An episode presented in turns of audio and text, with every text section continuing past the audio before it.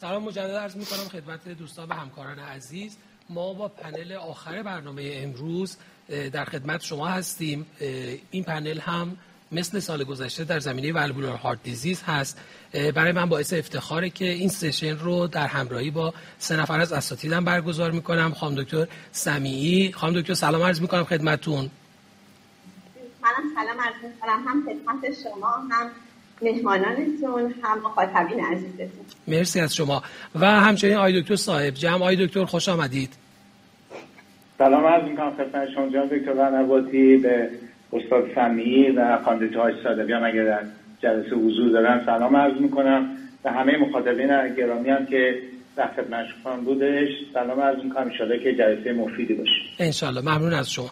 و در استودیو هم استاد خودم خانم دکتر های صادقی در خدمتشون هستم. خانم دکتر مرسی که دعوت ما رو قبول کردید. خواهش می‌کنم. من سلام عرض می‌کنم خدمت شما همه همکاران گرامی و به خصوص دوستان بسیار عزیزم. جناب آقای دکتر صاحب جمع سرکار خانم دکتر سمی امیدوارم که پنل خیلی خوبی رو در خدمت عزیزان باشیم. انشالله. مرسی از شما.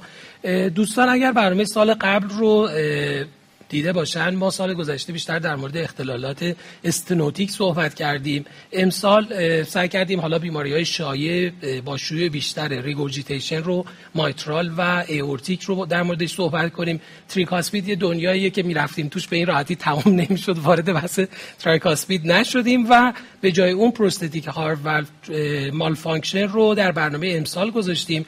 که من برای اینکه بتونیم زمان رو بیشتر داشته باشیم و بعدا در بخش discussion بیشتر صحبت کنیم از سرکار خانم دکتر سمیه خواهش می‌کنم که بعد از یه transition کوتاه lecture شون رو در مورد prosthetic و malfunction شروع کنند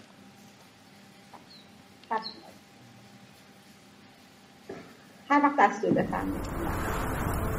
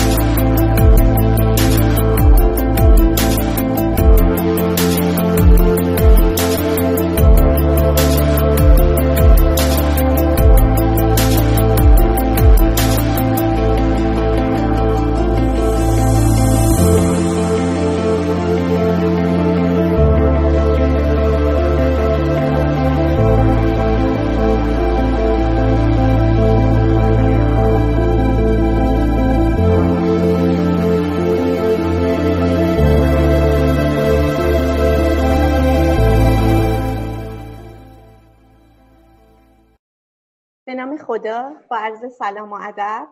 امیدوارم صدای من باشه که من صحبتم رو در مورد prosthetic valve function شروع کنم. از تشکر و ادب دارم نسبت به همه اعضای کمیته اجرایی و جناب آقای دکتر قنواتی که میزبان بنده هست در واقع case ی که در این قسمت مطرح می‌کنیم یک خانم 72 ساله با سابقه یه تعویض دریچه آئورت فلزی 20 سال قبل هست که با dyspnea ی function class دو از چند هفته قبل مراجعه کرده و اخیرا در ماه گذشته INR ش کنترل خوب نشده بود. یک سابقه دیابت تایپ 2 15 ساله و hypertension 15 ساله رو هم داره. در لیست داروهاشون هم وارفارین وارفارین روزواستاتین لوزارتان متفورمین بیزوپرولول با دوزهایی که ملاحظه میفرمایید وجود داره. و در physical exam ش خب یک خانومی با BMI بالا blood pressure ش کنترل شده هست heart rate 90 تا و heart و lung ش چیز remarkable ی نداره. توی ادم ریه یا شرایط خاصی نیستش. یه هموگلوبینی داره که یکم کاهش یافته هست. کراتینین 8 هم ما نمی‌دونیم این هموگلوبین حالا با توجه به زمینه های دیگر بیماری های زمینه دیگرش ممکنه قابل توجیه باشه. و خب یک دیابتی که خیلی عالی کنترل نبوده relatively کنترل شده بوده و LDL 75 HDL 35 TG 175 و ریتمش هم AFib هست و low voltage هم هست ECG شون. عرضم به خدمت شما که در اکوکاردیوگرافیش یه 50 درصد داره mild LVH داره که خب می‌تونه به خاطر فشار خونش هم باشه.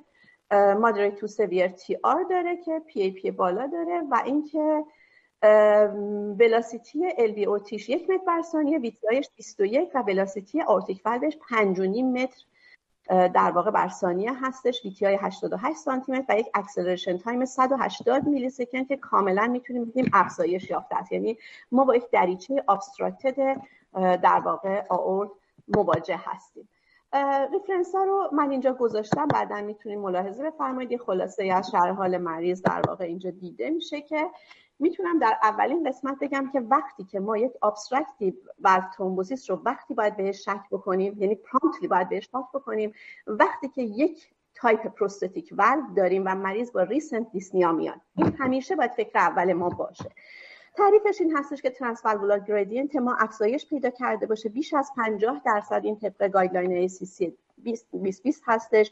یا اینکه بیشتر از 10 میلیمتر جیوه در aortic prosthesis مون نسبت به baseline مون افزایش پیدا کرده باشه. gradient ما به شرط اینکه تمام شرایط high output state رو rule out کرده باشیم. ولی خب ما در مورد این مریض خاص خودمون گرادیان های قبلیش رو نداشته باشیم. پس از بابت تشخیص ما اولش سراغ clinical sign و symptom مریض میریم و قطعا TTE first line ه که برای مریض انجام شده و gradient ها افزایش یافته است. و ولو اریا رو هم می‌تونیم محاسبه کنیم. Doppler velocity index رو می‌تونیم استفاده کنیم. نسبت VTI ها همه اینها خود acceleration time نشون دهنده افزایش هستش که به سمت obstruction LV volume LV ejection fraction و PAP رو هم با transthoracic بررسی می‌کنیم. بعد از اون در واقع باید بریم ببینیم که سراغ imaging بعدی که باید بریم چی هستش که تشخیص علت در واقع این obstruction رو بدیم. و خب TEE یکی از روش های imaging ی هست که مخصوصا در مورد مریضایی که دریچه میترال رو دارن به خاطر اینکه قسمت proximal valve رو خیلی بهتر نشون میده روش بسیار ارزشمندیه در aortic valve هم ارزش بسیار داره. ببینیم چه چیزایی باعث میشه که اصلا یک مریض obstruction دریچه پروتز پیدا کنه.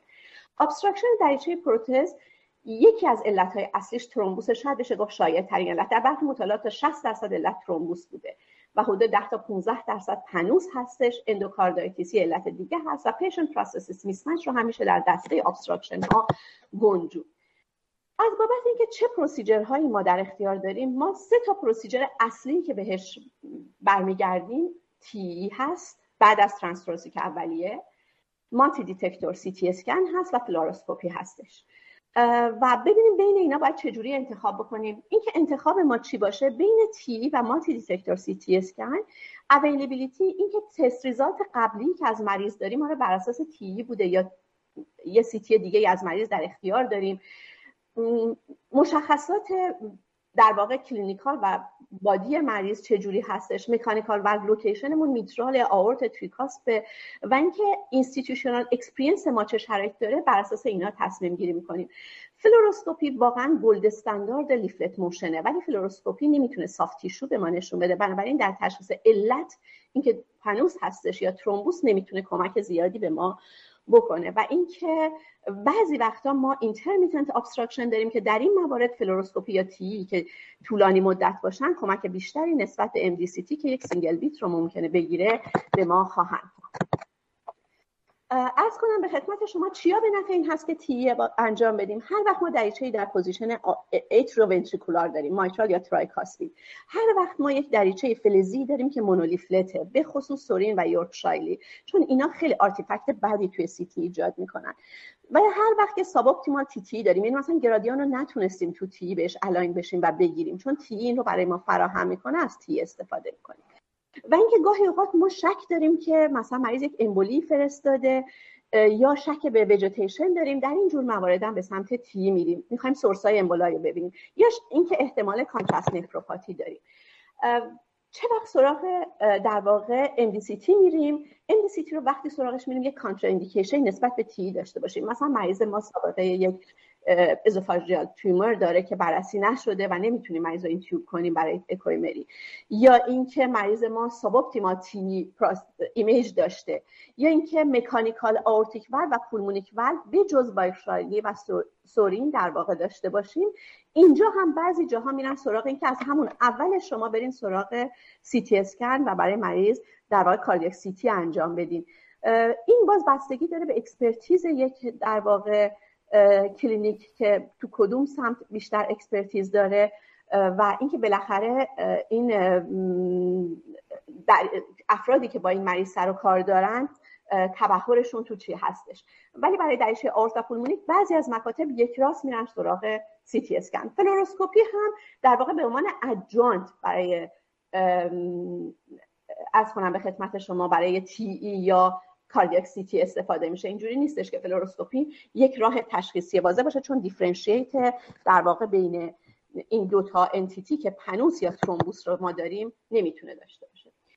guideline ACC واقعا میگه که ACC واقعا به این ترتیب پیش میره که وقتی شما suspect می‌کنید mechanical valve thrombosis رو TTE فلوروسکوپی and or CT imaging رو indicate می‌کنه که برای leaflet motion و presence thrombus و وسعت thrombus براش انجام بدین. خب این تصویری هست که توی اکوکاردیوگرافی ملی از یه دریچه آورتی که شما ممکن thrombus ببینید گرادیان افزایش یافته است. به جای یک contour triangle normal shape یک منحنی پارابولیک ممکنه با acceleration time افزایش یافته detect کنید. یا در فلوروس در عرض کنم به خدمت شما CT خیلی leaflet motion رو به خوبی می‌تونید ارزیابی کنید. میگن leaflet motion در دریچه های bileaflet کاملا با فلوروسکوپی مطابقت داره در cardiac CT و بسیار ارزشمند هست از این جهت. یادمون باشه tissue diagnosis با اکوکاردیوگرافی انجام نمیشه. ما فقط حدس می‌زنیم و به یک سمت میریم که احتمال thrombus یا pannus یا وجتیشن بیشتره ولی tissue diagnosis ما نمی‌تونیم انجام بدیم. هر وقت هم که به endocarditis شک داشتیم خب sign و symptom های مربوط به یک invasive infection باید بررسی بشه و در اون صورت وقت PET CT هم یک جایگاه خوبی رو پیدا کرده برای اینکه ما در مورد endocarditis discussion کنیم. بنابراین باید خیلی careful باشیم راجع به اینکه واقعا etiology valve مون در مورد بیماری چه, چه etiology داریم که باعث malfunction ما شده. وقتی که ما یک mass رو روی یک ولو می‌بینیم خب باید به چند تا نکته توجه کنیم. یکی اینکه چقدر acute بوده آنست سیمتوممون و آیا یک history anticoagulation ی اخیرا داریم که کاهش یافته باشه یا نه. echodensity mass مهمه. معمولا اگر به صورت qualitative بررسی کنیم یک mass ی که حالت شبیه به myocardium داشته باشه از نظر echodensity بیشتر به نفع یک thrombus هستش. و اگر mass density شبیه به prosthetic valve داشته باشه high intensity هستش. و این رو به عنوان pannus تلقی می‌کنیم. quantitative هم software هایی وجود دارن که می‌تونیم intensity ول رو رشیوش رو نگاه بکنیم. پس thrombus وقتی هستش که ما یا مثلا density ش در اکوکاردیوگرافی شبیه به myocardium ه یا اینکه در سی تی اسکن در واقع یک Hounsfield unit کمتر از 90 داریم یعنی low density هستیم. شیپش معمولا irregular ه معمولا attachment به خود leaflet و hinge point داره. restriction motion leaflet در thrombus بیشتر شایع و mobile mass هم در این موارد بیشتر دیده میشه. و وقتی pannus داریم که معمولا leaflet motion مون گاهی می‌تونه نرمال باشه در حضور pannus گاهی اوقات می‌تونه restricted باشه. بسته به اینکه چه مقداری از circumference و hinge point رو گرفته باشه. معمولا با TEE ممکن دیده نشه چون با رینگ اشتباه میشه. خیلی شبیه به خود رینگ هستش. pannus وقتی هستش که باز ما normal leaflet motion داشته باشیم و high attenuation اگه داشته باشیم در عدد Hounsfield بالای 145 بیشتر به سمت pannus میریم در cardiac CT. و معمولا اطراف رینگ رو می‌گیره تا اینکه leaflet رو بگیره و این یک شکل شماتیکی هستش که ملاحظه می‌کنید این بیشتر به سمت pannus هست رینگ رو گرفته و این leaflet رو میاد به سمتش irregular ه بزرگتره و density کمتری رو هم داره. mismatch هم وقتی که normal leaflet motion داشته باشیم mass هیچ mass ی وجود نداشته باشه در detector هایی که ما داریم. حالا در اکوکاردیوگرافی و CT اینجا باید CT هم اضافه بشه واقعا و بر اساس history مریض و سابقه عملش سنش BSA در اون موقع و سایز دریچه میشه به این سمت رفت. در کل چند چهار تا independent predictor thrombosis رو در نظر بگیرین. اگر دریچه آئورت شما maximum gradient ش میگن بیش از 50 میلیمتر باشه. اگر transvalvular gradient های شما افزایش یافته باشه. من میترال رو skip می‌کنم به خاطر اینکه مریض ما دریچه آئورت داشته.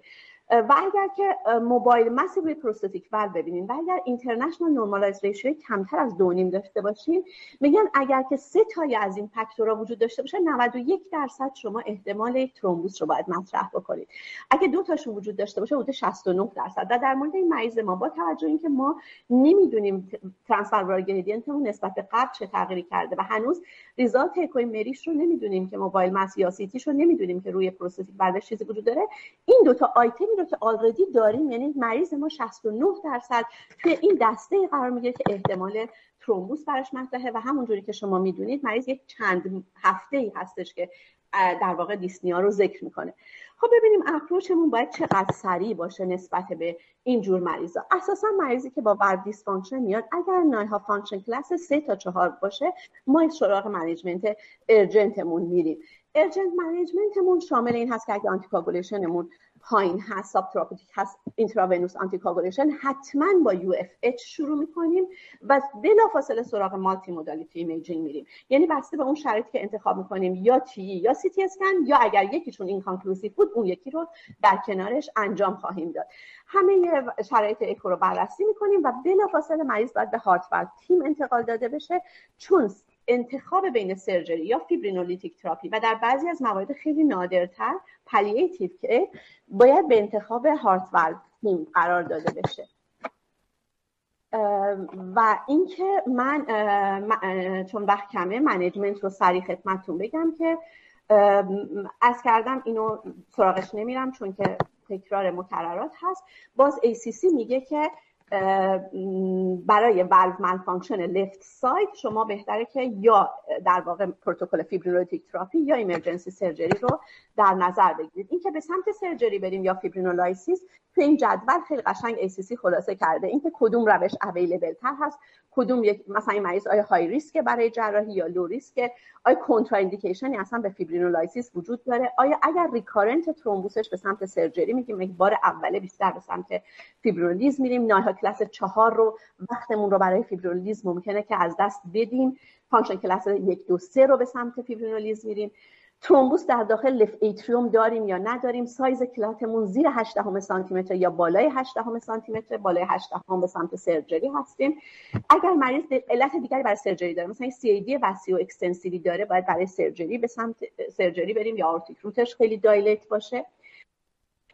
و اینکه آیا pannus اگر هست خب surgery جایگاه مهمی داره. دیگه اصلا فیبرینولیز جایی نداره. و اینکه patient choice بسیار مهمه یعنی مریض باید در shared decision making قرار بگیره. این باز همون مسائل هست که function class همون چقدر فقط یک mobile thrombus رو اضافه کرده که اگه بیش از سه میلیمتر ما mobile thrombus داریم باز بهتره که به نفع surgery حرکت کنیم. و اگر که function class مریضمون پایین تره و در valve thrombus نداریم و سایز clot مون هم کوچیک‌تره به سمت fibrinolysis بریم. عرض کنم به خدمت شما که fibrinolysis therapy رو من پروتکلش رو می‌ذارم برای قسمتی که discussion قرار بکنیم. و میریم سراغ این که چطور بعدش مریض رو follow up کنیم وقتی fibrinolysis therapy انجام میدیم که ببینیم با کمک transthoracic echocardiography یا اکو مری در واقع اگر که اول با transthoracic echocardiography gradient های ما کاهش یافته. میریم سراغ اکوی مری و اگر بیش از 75 درصد thrombus ما resolution پیدا کرده باشه در واقع مریض رو برمیگردونیم روی UFH و VKA و اگر کمتر از 75 درصد thrombus ما کوچیک شده باشه یک دوز دیگه fibrinolytic therapy رو میدیم. و اگر TTE ما نشون بده که اصلا valve gradient ما کاهش پیدا نکرده بدون اینکه به سمت TEE بریم دوباره thrombolytic therapy رو انجام میدیم. در واقع الگوریتم ACC هستش که به ما این پیشنهاد رو کرده که وقتی left side هستیم بعد از TTE و TEE به سراغ در واقع surgery یا به سراغ fibrinolysis therapy بریم. و این الگوریتم در واقع European Society هستش که یک کوچولو تغییر داره. اونجا میگه وقتی critical ill هست به سمت surgery یا فیبرینولیز برین و اگر critically ill نبود اینجا yes و no ش به نظر میاد جا افتاده باشه.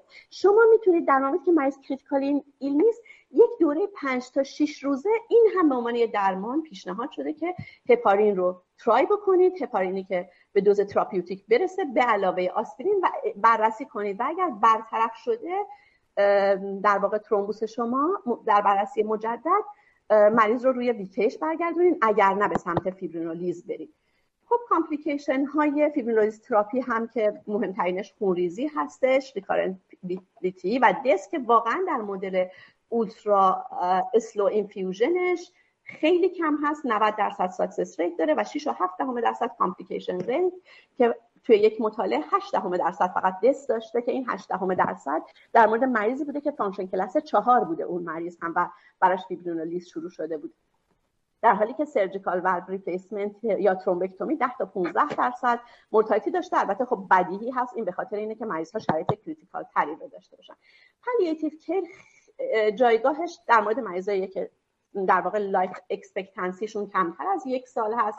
یا بیمارانی که non-obstructive و ترومبوز کمتر از 8 دهم سانتی متر مربع دارن در این موارد می‌تونیم خب ما anticoagulation شون رو با UFH شروع بکنیم cautious use مثلا در واقع درمان های antihypertensive و diuretic و آسپرین رو براشون ادامه بدیم و palliative care در مورد pannus ی هم که مریض high risk باشه برای surgery و function class ش چهار نباشه می‌تونه انجام بشه.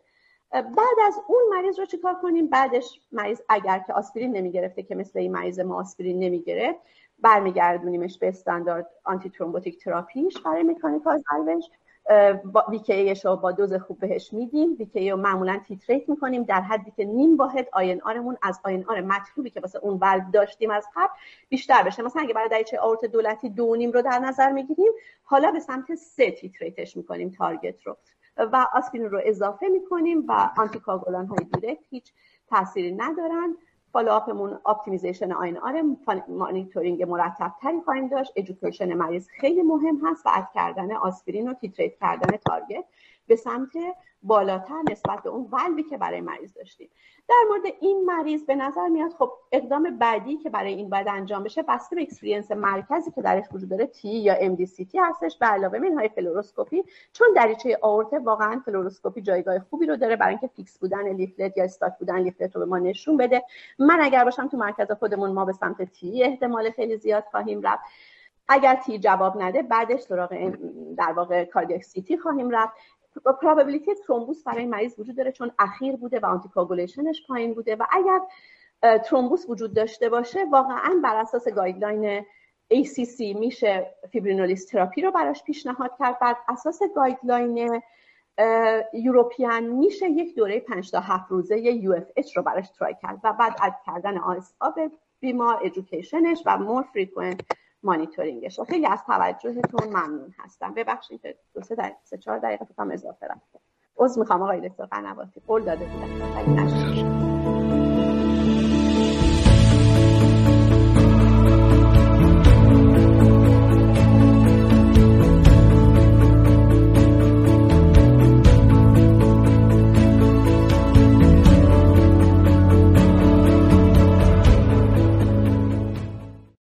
خانم دکتر بسیار عالی بود. خیلی هم لذت بردیم. شما خیلی لطف کردید. بالاخره همه رو در زمان تموم کردید. خیلی عالی بود. من با اجازتون یه چند تا سوال بپرسم. به عنوان سوالاتی که خودم برام مطرحه و یه دورهایی برای خودم تو practice هم اتفاق میافتاده.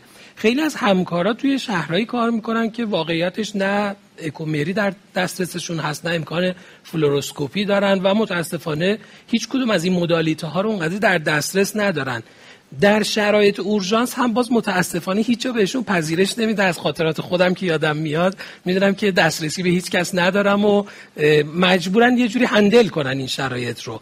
من اول در تشخیص می‌خوام ازتون اگه راهنمایی بفرمایید خلاصه که های ساده چون خب باز اغلب بیماران هیچ مدرکی از قبلشون هم ندارن. ما مجبوریم فعلا همون چیزی رو که الان جلو رومون هست بر مبنای اون قضاوت کنیم. یعنی اون افزایش 50 درصدی رو معمولا احتمالا مدرکی نداریم. در دریچه آورت فرمودید گرادیان بالای 50 و در میترال بالای 10 چه معیار ساده ای دیگه همکارا استفاده کنن؟ حالا فعلا با ترانستراسیکی که شاید در دسترسشون باشه. شاید البته در شرایط اورژانس. نه دیگه حداقل که در دسترسشون هست دیگه. داریم خانم دکتر که نیست در دسترسشون ولی فرض کنیم انشالله هست. دیگه حالا اگه بخوایم اویدنس بیس صحبت بکنیم چون اویدنس ها همه از کشورهای بله. قلب میاد اونا اصلا چنین شرایطی رو درکی ازش ندارن که مثلا اکوی مری در دسترس نیست که یه شهرستانی هست که تو اون شهرستان کاردیولوژیست هست ولی دستگاه اکو به صورت اورژانس در دسترس نیست چون مسئول اتاق اکو قفل کرده و خونه شونه ولی خب حالا انشالله در دسترس باشه.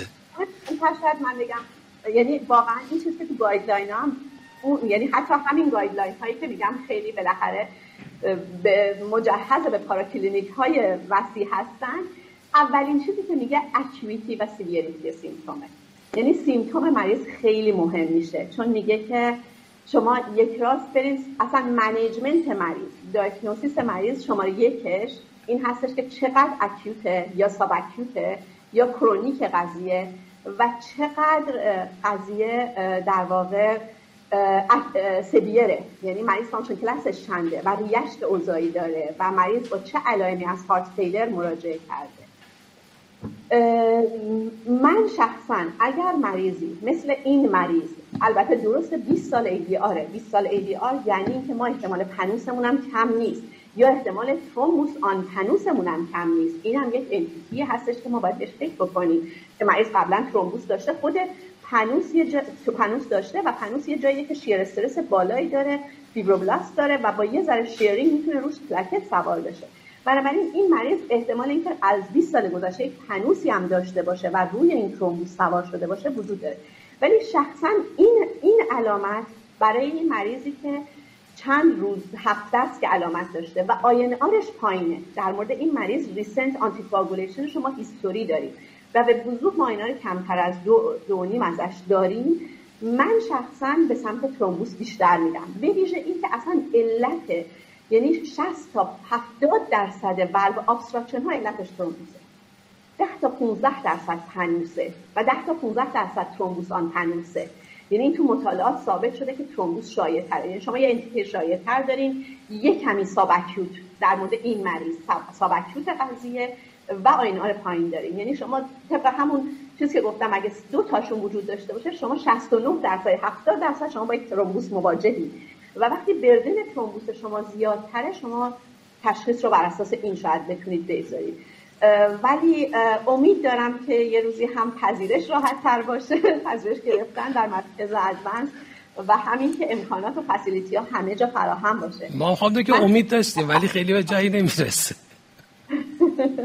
خب پس شما توصیهتون اینه که با توجه به هیستوری که حالا بیمار آن کنترل در حقیقت آینار بوده کنترل مناسبی نداشته اکیویتی سیمتوم و افزایش گرادیان حداقل میشه به احتمال بیشتر گفت که این بیمار ترومبوز هست. حالا باز خدا رو شکر در گذشته که left sideا یه ترومبوز سمت چپ یه مصیبت بزرگی بود چون دیگه حالا الان fibrinolytic therapy بحثش اون زمان باید پذیرش جراحی می‌گرفتی و اونم خودش یه مراسم دومی بود که معمولا هیچ وقت این اتفاقی نمیافتاد. ولی این مریض عرض بکنم خدمتتون. این مریض function class دو هستش. یعنی شما اینم در نظر داشته باشین که در گذشته همونجور که left sideا خیلی مشکل اینو داشتن که manageشون چی باشه مشکل اینو داشتن که imagingشون هم خیلی urgent بود. یعنی اصلا left side حرف thrombusش می‌شد imagingش یعنی نصف شب هم باید تیمی می‌شد. ولی الان گفتیم شاید function classش سه تا چهاره شما به سمت urgent در واقع multimodality imaging برید. اگر function classش پایین شما می‌تونید مریض رو در واقع روی anticoagulation با UFH بذارین این مریض رو بذارین مریض و فردا صبحش که امکاناتون فراهمه imagingاش رو بعد arrange کنید با مثلا centerی که می‌تونه انجام بده. در مورد این مریض اینو در نظر بگیرید function class دو و urgent multimodality imaging در موردش لازم نیست. مرسی. من همین می‌خواستم از شما بگیرم. یعنی همکارا تو شهرستان خب علی الحساب بیمار رو با تشخیص احتمالی ترومبوز بستری می‌کنن anticoagulation full IV برای بیمار تجویز میشه. اگر پذیرش داشتن که خب چه بهتر اگه پذیرش نداشتن شاید مجبور بشن که ترومبولیتیک رو در هر حال برای نجات جان مریض استفاده بکنن. پروتکلش رو خواهم دو که اگه میشه خیلی سریع بفرمایید چون من می‌خوام بعدش برگردم.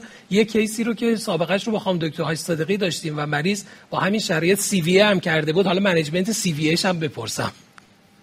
فیبریلایسیس تراپی واقعا توی اینجور موارد فیبریلایسیس تراپی بعد contraindication های fibrinolysis رو ببینیم داره یا نداره. مریض عینا عین MI هست. یعنی همون شرایط که برای MI مطلق در نظر گرفته میشه اینجا هم مطلق در نظر گرفته میشه. و مریض رو روی دو مدل وجود داره که اون چه که در guideline ACC پیشنهاد میشه ultra slow low dose infusion هست. ultra slow به معنی این هست که در مدت 25 ساعت infusion میشه alteplase 25 میلی گرم 25 میلی گرم alteplase رو در 25 در واقع باید INR مریضم زیر دو نیم باشه PTTش هم زیر 50 یعنی hold این anticoagulation رو. thrombolysis رو بدون دوز bolus 25 میلی گرم IV infusion آهسته تو 25 ساعت. بعد از 25 ساعت شما شروع می‌کنید براش هپارین رو دوز bolusش رو می‌زنید و به صورت 60 در واقع واحد per kg و بعدم 16 واحد per kg per hour تا 6 ساعت. بعد از 6 ساعت مریض TTE میشه؟ اگه گرادیانا کاهش پیدا کرده بود تی میشه و بردن کلاتش بررسی میشه. اگه بیش از 75 درصد بردن کلاتش کم شده بود ما مریض رو می‌ذاریم روی آی بی و وی تا تیتریت بشه وی به سمت دوز و بعد از اون میریم سراغ اینکه آسپرین رو هم اد آسپرین رو که در طول درمان می‌تونیم اد کرده باشیم. ببخشید منظورم اینه که اون دو روزم اوورلپ در واقع کانسکتیو دی بین این دوتا داشته باشیم. حالا فرض بکنیم که مریض ما TTE شده gradient کم شده ولی بیشتر 75 درصد یعنی کمتر 75 درصد thrombus ما کوچیک شده. اینجا دوباره ما مریض رو یک دوز دیگه شروع می‌کنیم. شما تا در واقع هشت دوز می‌تونید thrombolytic رو هر روز تکرار بکنید. یعنی تا 200 میلی گرم مکسیموم می‌تونید تکرارش بکنید. تا وقتی که این thrombus کاملا معمولا مریضا دو سه یا چهار دوز. معمولش اینجوری بوده. من خودم هم تجربه اینه که حدودا دو دوز رو ممکنه احتیاج داشته باشن توی این متد. و اگر که transthoracic نشون بده که اصلا gradient کم نشده اصلا ما به سمت TEE دیگه نمیریم که thrombus رو بردنش رو بخوایم ببینیم اینجا میایم ما دوباره یک بار دیگه دوز رو تکرار می‌کنیم همون دوز thrombolytic slow infusion 25 میلی گرم تو 25 ساعت بدون دوز bolus به علاوه 6 ساعت هم دوباره هپارین به دنبالش. به این ترتیب فیبرینولیز رو ادامه میدیم تا وقتی که transthoracic مون نشون بده که گرادیان کاهش بده کرده. خود حل شدن کاهش گرادیان نشون دهنده اینه که شما یعنی یعنی این ضمن اینکه treatment diagnostic هم هست. و اگر تنها گزینه در دسترس باز طبق معمول streptokinase باشه اون هم با همون پروتکل قدیمی که برای سمت راست استفاده می‌شد؟ streptokinase الان اصلا تقریبا توی مطالعه یعنی حتی توی guideline واضح نوشته که دیگه در دسترس نیست. ولی در اگر اشتباه نکنم در یکی از این guideline های نسبتا اخیر یک دو ولی با همون پروتکل قبلی. با همون پروتکل قبلی بهش اشاره شده بود. فکر می‌کنم guideline European که بهش اشاره شده که شما با همون پروتکل guideline European جالبه. اصلا با اینکه جدیدتر از ACC هستش اصلا ultra slow رو مطرح نکرده. اومده همون چیز رو مطرح کرده. اومده همون 10 میلی گرم stat و آلتپلاز هم 90 میلی گرم بعدش دادن. تنکتپلاز و رتپلاز هم در case series ا یا case report ها result خوبی داشتن. ولی اونطوری انبوه مطالعه نشدن که در واقع توی guideline. مرسی از شما خانم خب خانم دکتر صادقی مریض رو با همین شرایط یه stroke هم بهش اضافه بکنیم یه disabling stroke. اون رو چیکارش کنیم؟ خب من فقط یه نکته رو که شما در مورد دوستانی که توی شهرستان ها هستن فرمودین واقعیتش اینه که شاید یکی از اورژانس ترین اورژانس های قلب همین prosthetic valve malfunction ها باشن و همه جا هم ذکر شده که ما باید یک heart valve team داشته باشیم. واسه من خواهشم از همکاران گرامی که توی شهرستان ها دارن طبابت می‌کنن اینه که تعریف heart valve team هم مشخصه. یعنی جایی هستش که echocardiographer expert هستش با prosthetic heart valve malfunction که قطعا این آدم باید TEE در اختیار داشته باشه و ام تی باید وجود داشته باشه heart surgeon وجود داشته باشه و خب قطعا اگر که ما یه همچین شرایط رو نداریم اول از همه باید فکر کنیم که مریض رو باید refer بکنیم و شاید دست دست کردن خانم دکتر فرمودن که این مریض مثلا function class یک و دو هستش ممکنه که الان function class یک و دو باشه ولی فردا function class سه و چهار باشه.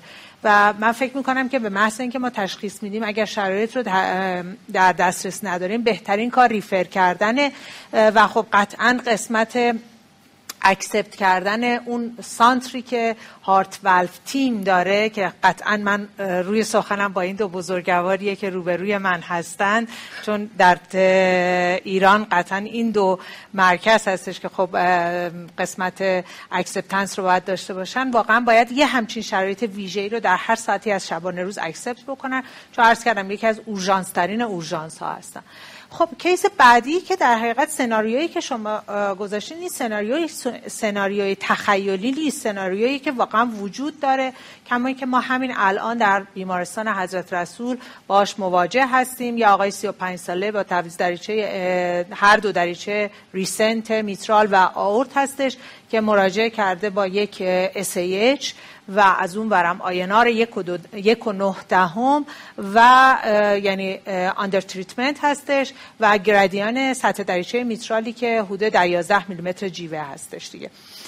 قطعا ما اینجا باید اول از همه بالانس بکنیم که کدوم شرایط ما اورژانسی تر هستش. آیا شرایط استروک ما اورژانسی تره یا شرایط در حقیقت اون malfunction ما اورژانسی تر هستش؟ اگر مثلا ما malfunction ما یک مریضی هستش که الان تو ادم ریه هم هستش قطعا باید بپذیریم که خب این مریض اول باید بره تکلیف دریچش رو در حقیقت malfunction رو تعیین بکنیم دیگه. ولی اگر ما در حقیقت فقط بحث stroke مون هستش. باید ببینیم که این stroke ما آیا از نوع hemorrhagic هستش یا non-hemorrhagic هستش. اگر hemorrhagic باشه خب خیلی case سختی هستش دیگه.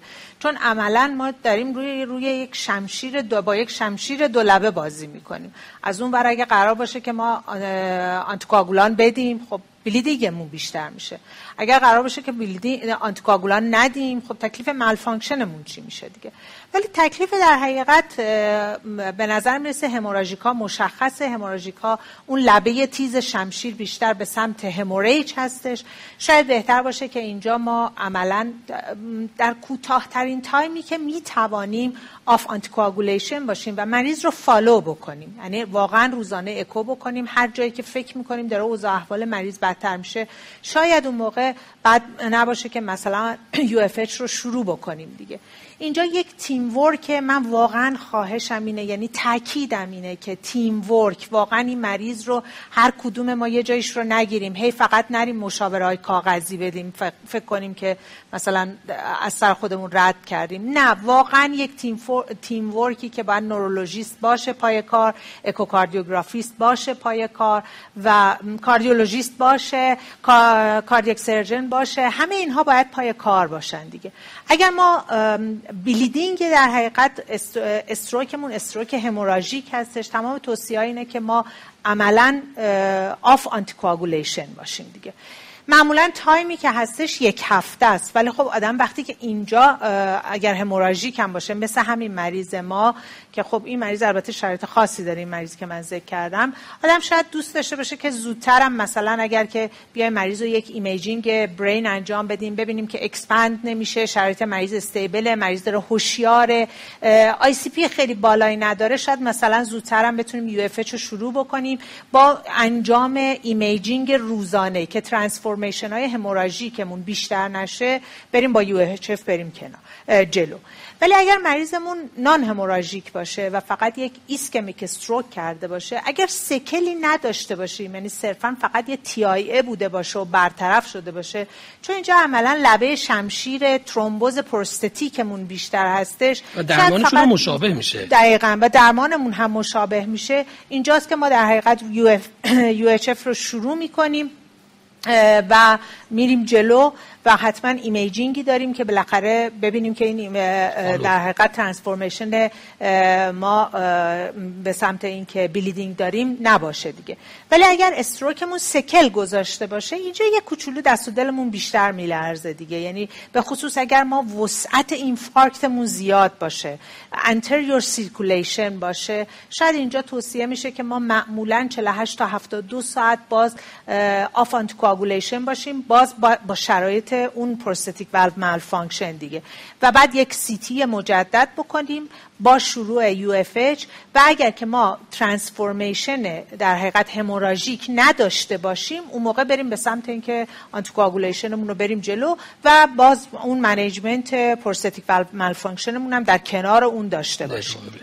مرسی از شما. استاد صاحب جمع من یه سوال از شما دارم. احتمالا شما هم زیاد case ایی دیدید که asymptomatic و obstructive ترومبوز دارن. چه این case ایی رو شما چجوری handle می‌کنید؟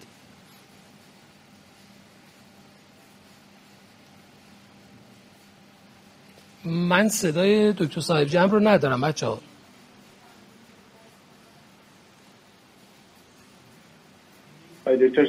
بله بله استاد صداتون رو دارم. بفرمایید. بله. از به خدمتتون که مریضایی که asymptomatic هستن و همچنین ما اتفاقی در واقع تشخیص میدیم فرض کنید مجموعه یه دفعه ما catch کردیم. نحوه برخوردمون اینجوری هستش که طبق guideline اولا حتما میریم به یه سمت imaging پیشرفته تر یعنی من خودم حتما صلاح می‌دونم که یه مریض CT بشه چون فقط هم گرادیان ها نشون‌دهنده obstruction نیست. ممکن هستش forward داشته باشه مشکلات دیگه هم داشته باشه. بعد ماجرا میمونه که اگر مریض رو ما به هر حال میریم به سمت thrombus که بعد بیشتر بکنیم anticoagulant ش رو به اضافه اینکه دوزش رو ببریم بالا اگر آسپرین نمی‌گیره آسپرین رو بهش بدیم. و اگر که بعد از مدتی باز هم دیدیم همچنان این ادامه داره تو بعضی از reference ها گفتن که شما می‌تونید برای این مریض ها هم به شرایطی که رو گفتن و می‌تونید که thrombolytic رو براشون try بکنید. بسیار عالی. مرسی از شما. خب می‌دونم که بحث یه چیزی اضافه کنم بعد بریم سراغ بفرمایید من می‌خواستم به همون حرف خانم دکتر حاجی صادقی برگردم. توصیه جدی من به همه همکاران این هستش که مریض malfunction رو معطل نکن. اصل برخورد با مریض malfunction سریع تصمیم گرفتن و درست تصمیم گرفتن. این که حالا یه مدتی باشه ببینم چطور میشه و اینها گاهی واقعا فرداش ممکنه که ما مریض در دسته دقیقا استاد. می‌تونم یه چیزی اضافه بفرمایید خانم دکتر. این عرضی که من کردم در مورد اینکه مثلا anticoagulation شروع بشه و فردا صبحش تصمیم گیره در مورد مریض function class یک تا دو هست. بله نه در مورد function class function class سه تا چهار از همون اول یعنی heart team جایی لازمه که function class تون سه تا چهاره.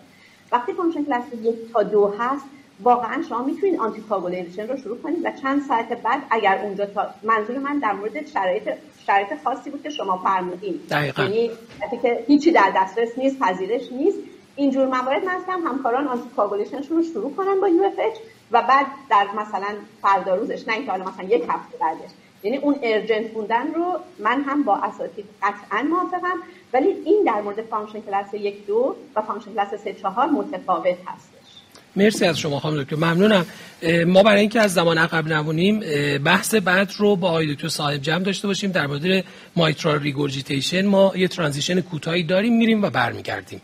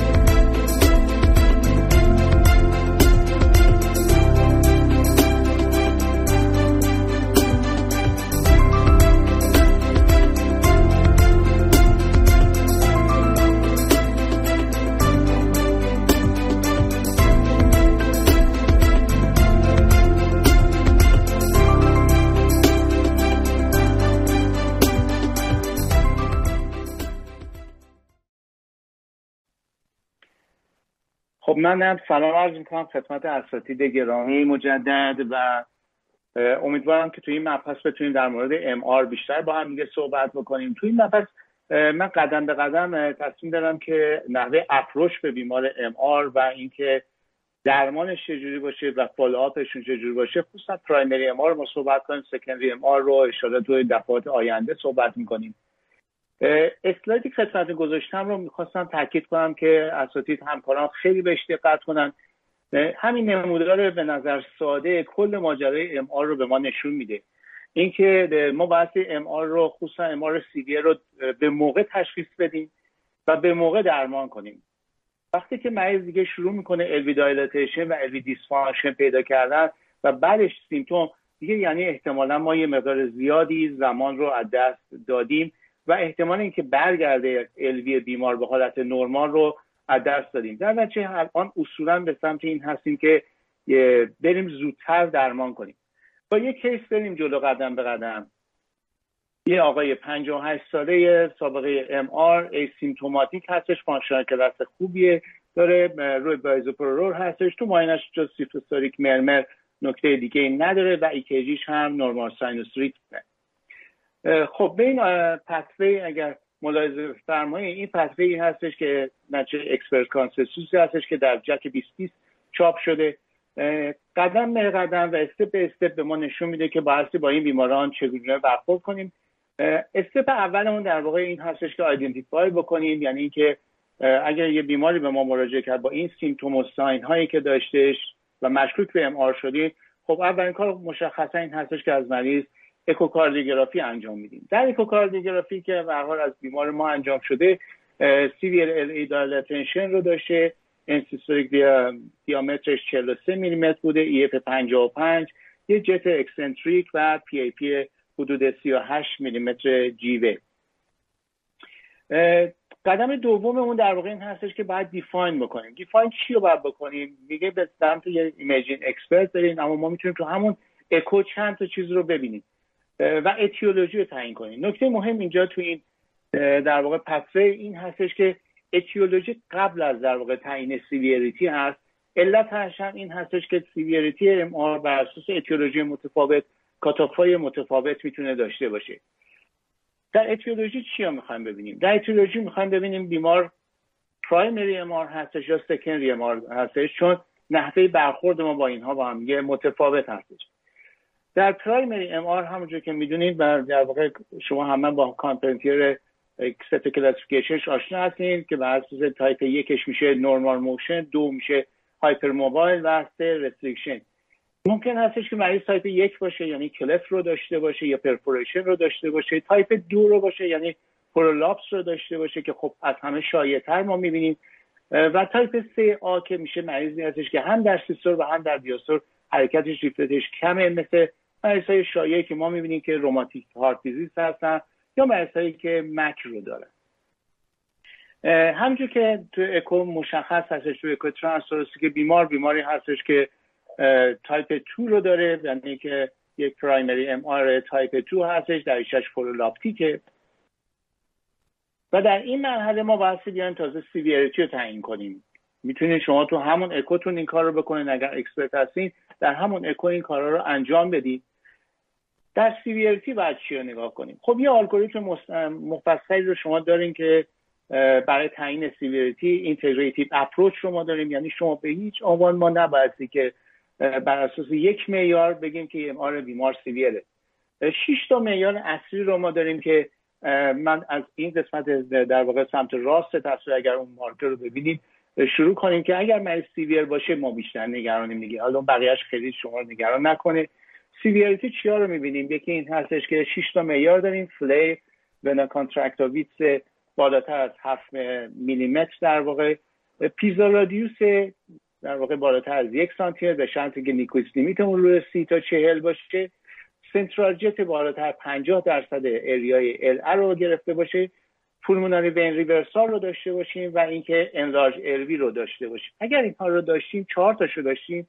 در واقع مریض دیگه severe ه. نیازی به اندازهگیری بیشتری وجود نداره. اما اگه دو تا سه تا باشه یه کمی کارمون سختتر میشه و باعثی که measurement های quantitative دقیقتر بکنیم. یه چند تا نکته کلیدی رو من خدمتتون در مورد اکو بگم که خیلی مهمه تو در واقع evaluation MR یکیش مسئله gain ه که یادمون باشه که با overgain یا low gain نداشته باشیم چون ممکن هستش که شدت رو تخمین یا زیاد بزنیم یا کم. نکته دیگه خیلی مهم این هستش که به Nyquist limit دقت کنیم. Nyquist limit همون قسمت color bar شما در قسمت بالا پایین نوشته شده. برای MR بخواید تشخیص بدیم 50 تا 60 تقریبا تو guideline ها مناسب هستش. اگر کمش کنیم در واقع باعث میشه که ما MR رو شدید در نظر بگیریم. و همچنین فرکانس transducer چیز دیگه که به ما در عمل خیلی کمک می‌کنه و خیلی ساده است این هستش که E velocity رو بگیریم. اگر velocity بالاتر از یک و دهم تا یک و نیم هستش باز نشون دهنده severity ازش نکته دیگه که خب خیلی practical هستش اینه که اگر E شما نسبت به A تو mitral inflow ی که با پارس می‌گیره این کوچیکتر باشه احتمال اینکه مریض سی باشه خیلی کمه. اندازه گیری ساده دیگه ای که شما دارین در واقع vena contracta هستش یه نکات کلیدی داره چون میلیمتری باید اندازه گیری بشه باید زوم بکنیم narrow sector باشه. تو parasternal long axis اندازه می‌گیریم درست در کمر jet رو و Nyquist limit 50 تا 60 موقعی میگیم severe ه که در واقع بالای 7 میلیمتر رو باشه vena contracta area رو هم داریم که حالا چون در 3D من اندازه‌گیری می‌کنیم من خیلی روش مانور نمیدم اما یادمون باشه که گاهی اوقات می‌کنه vena contracta به خاطر اینکه ما jet به صورت crescent هستش باید در دو ویو بگیریم تا بتونیم متوسط biplane رو داشته باشیم. systolic flow reversal رو هم باز در دکای که ما می‌تونیم داشته باشیم با گذاشتن پاس رو pulmonary vein ا که اگر systolic flow reversal رو pulmonary vein داشتیم نشون دهنده باز severe هست. در مورد گرفتن PISA خیلی از دوستان خیلی نگرانی دارن تو گرفتن PISA. اولا که اصلا این فرمولا هیچ کدومشون نیازی نیست در واقع شما حفظ کنین. الان رو همه دستگاه اکو تقریبا PISA وجود داره. فقط روش اندازه‌گیریش مهمه که باعثی که color jet رو در واقع baseline رو بکشین در جهت flow به سمت حالا در mitral transthoracic به سمت پایین. یه چیزی حدود سی تا چهل رو درست بکنیم. در واقع aliasing یه قطر رو شما با آرتون اندازه گیری می‌کنید و یه دونه در واقع یه VTI یه trace MR خود دستگاه بقیه رو بهتون میده. از PISA ی simplified رو هم می‌تونید که استفاده کنید. خب این اندازه گیری ها برای همون مریضمون شده. PISA radius ش شده 11 میلیمتر VC شد 8 میلیمتر. به اضافه اینکه pulmonary flow reversal رو هم داشتیم. پس الان از اون آیتم هایی که داریم که در واقع specific severity هستن ما سه تا از این آیتم ها رو داریم. پس هنوز چهار تا نرسیده. حالا بگیم متاسفانه. چهار تا نرسیده اما پس مجبوریم هستش که PISA رو اندازه گیری کنیم که گفتم خیلی کار سختی هم نیست. MR ERO اش در میاد 0.45 صدم و MR RV 65 cc ما میگیم تو مرز primary MR این severe ه که ام آر ای آر او ای مون بالای 14 سانتی متر مربع باشه و MR RV مون بالای 60 سی رو داشته باشیم پس تا اینجا فهمیدیم که قطعا مریض دیگه severe MR داره دیگه جای شکی برامون وجود نداره. قدم بعدی این هستش که ما باید خب داره تصمیم بگیریم خب okay چیکارش بکنیم این مریض رو؟ کار دیگه که می‌تونیم انجام بدیم اکو مری هست و شرایطی می‌کنیم که می‌خوایم احتمالا مریض رو بخوایمش که ریپیر انجام بدیم که حالا اگر با 3D باشه و در دسترس باشه که چه بهتر. و در اینجا هستش که باید تصمیم بگیریم به درمان. اینجا نقطه کلید ما هست. یعنی اینکه دیگه وقتی سیور ما رو تشخیص گذاشتیم باید ببینیم چیکار کنیم. اولین کارمون هستش که ببینیم یعنی زنان تو کدوم استیجه. خیلی این استیجا جدولش خیلی شلوغه اما خیلی راحت خدمتتون بگم که stage یک مریض هستش که فقط at risk MR مثلا یه prolapse داره اصلا MR severe نیست. progressive اونه هستش که مثلا در حد moderate MR رو دارن. C اونایی هستش که asymptomatic ن یعنی مریضی که severe MR داره و asymptomatic ه مثل مریض ما. و D اونایی هستش که symptomatic هستن. خب حالا ببینیم که در واقع توی این مریض ها guideline به ما چی داره میگه. ما دو تا guideline اخیر داریم. یکی guideline AHA و یکی هم guideline در واقع European که یکی در 2020 یکی هم در 2021 منتشر شده. خیلی هم شبیه به هم خوشبختانه. خیلی با هم دیگه تفاوت و این تفاوت جزئی دارن که من میگم خدمتتون. چیزی که وجود داره این هستش که در این guideline American رو اول ببینیم. اگه مریضمون severe بود مریض asymptomatic بود. مریض اگر که در واقع EF ش زیر 60 باشه یادتون باشه که در MR EF 55 EF پایین محسوب میشه. چون شما در مریض معمولی رو شما میگه EF 55 خب okay مشکلی نداریم. اما در اینها EF 55 دیگه پایین محسوب میشه و اگر یا یا اگر حجم در واقع سایز LV end systolic شون بالاتر از 40 میلیمتر بود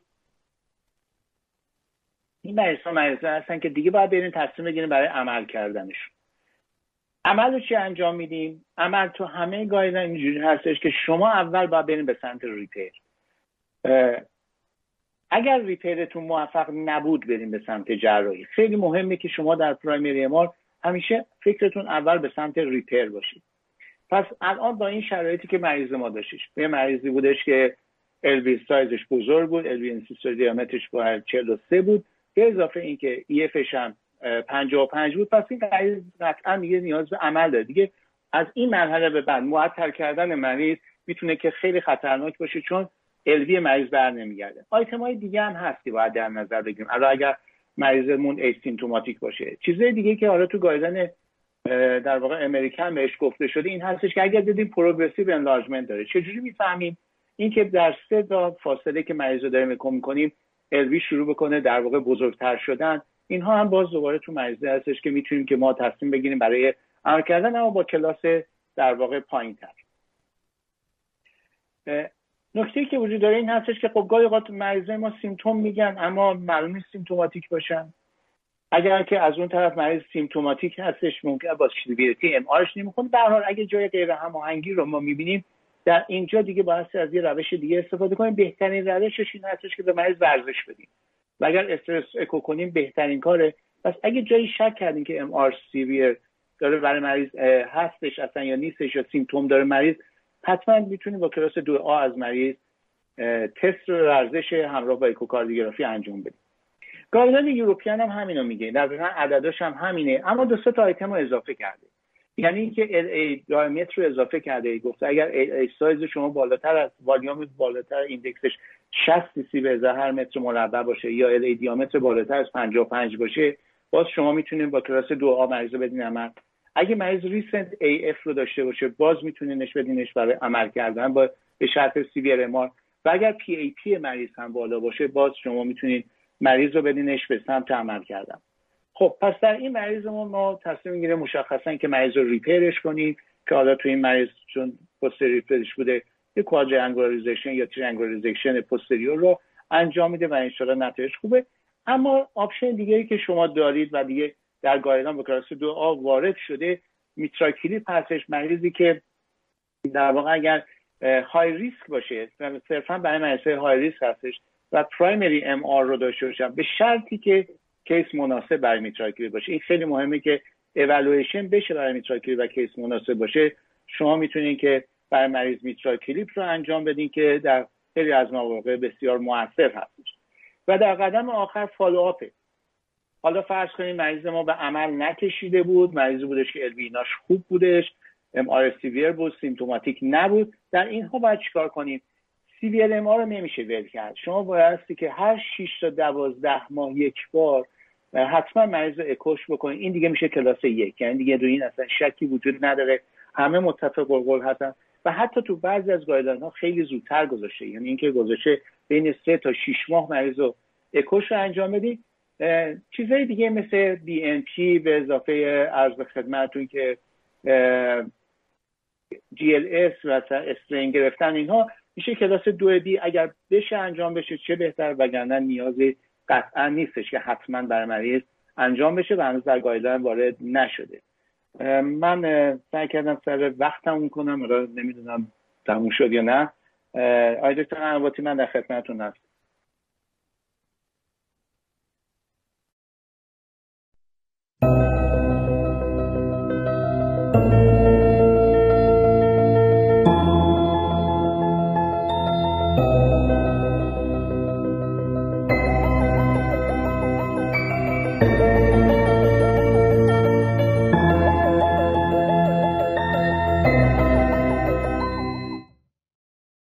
تشکر می‌کنم از استاد صاحب جمع به خاطر ارائه بسیار خوبی که داشتن.